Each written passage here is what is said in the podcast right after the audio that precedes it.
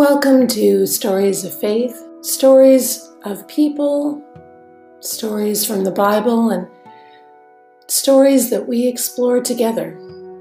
I am your host and storyteller, Denise Meyer Pollock. Let's dive in and see where the Spirit leads us today. One of the things that strikes me, one of the things that startled me is I was thinking about the story for Good Friday, the story of the death of Jesus. You know the story. Jesus is betrayed, Jesus is arrested, Jesus experiences a trial, Jesus is found guilty, Jesus dies. But I'm trying to put this into context, trying to look at it with a new and different lens. So let's let's do this together. Let's walk through the story and let's think about it. So, Jesus, he begins his ministry and it's pretty obvious there's something special about him. There's something different. He is able to stand up toe to toe and engage in rhetoric and discussion with others who are just as knowledgeable, certainly more trained than he is, when it comes to understanding the interpretation of and the knowledge of the Hebrew scriptures. But yet, Jesus knows more than they do. Jesus has insights they do not have. Then there's the disciples. Jesus selects 12 disciples, 12 men to our knowledge. There's some debate whether or not people like Mary Magdalene might have been a disciple, but let's just stick with the 12. So there's the 12 disciples, and each of them handpicked by Jesus because each of them that have been chosen have something to bring to the table.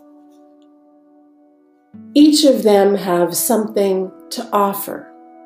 Each of them have a place in the story of Jesus. And then consider the miracles that Jesus engaged in and consider who Jesus interacted with. Not only did Jesus, as his first miracle, make wine out of water, not only did Jesus heal people who had leprosy, mental health issues, possession of spirits. You can decide whether or not that's a, a mental health issue or, or it is something else. But Jesus also, according to the Gospels, sat with tax collectors, broke bread connected with prostitutes, connected with people living on the streets, connected with those people that when we are confronted with them, we are uncomfortable, we are unsure, we don't know how to interact with them. And he just did it. And then finally, there's that, that thing he did that new commandment, that new best way to live, to love others as Jesus loved them, that is powerful stuff.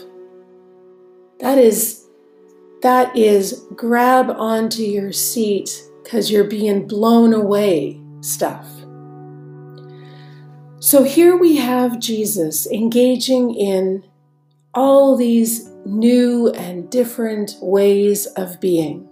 And yes, there was some disquiet, some discomfort, some uncertainty amongst the disciples. Yes, there was some disquiet, some uncertainty amongst some of the Jewish leadership and some of the Jewish people. But, you know, context is everything.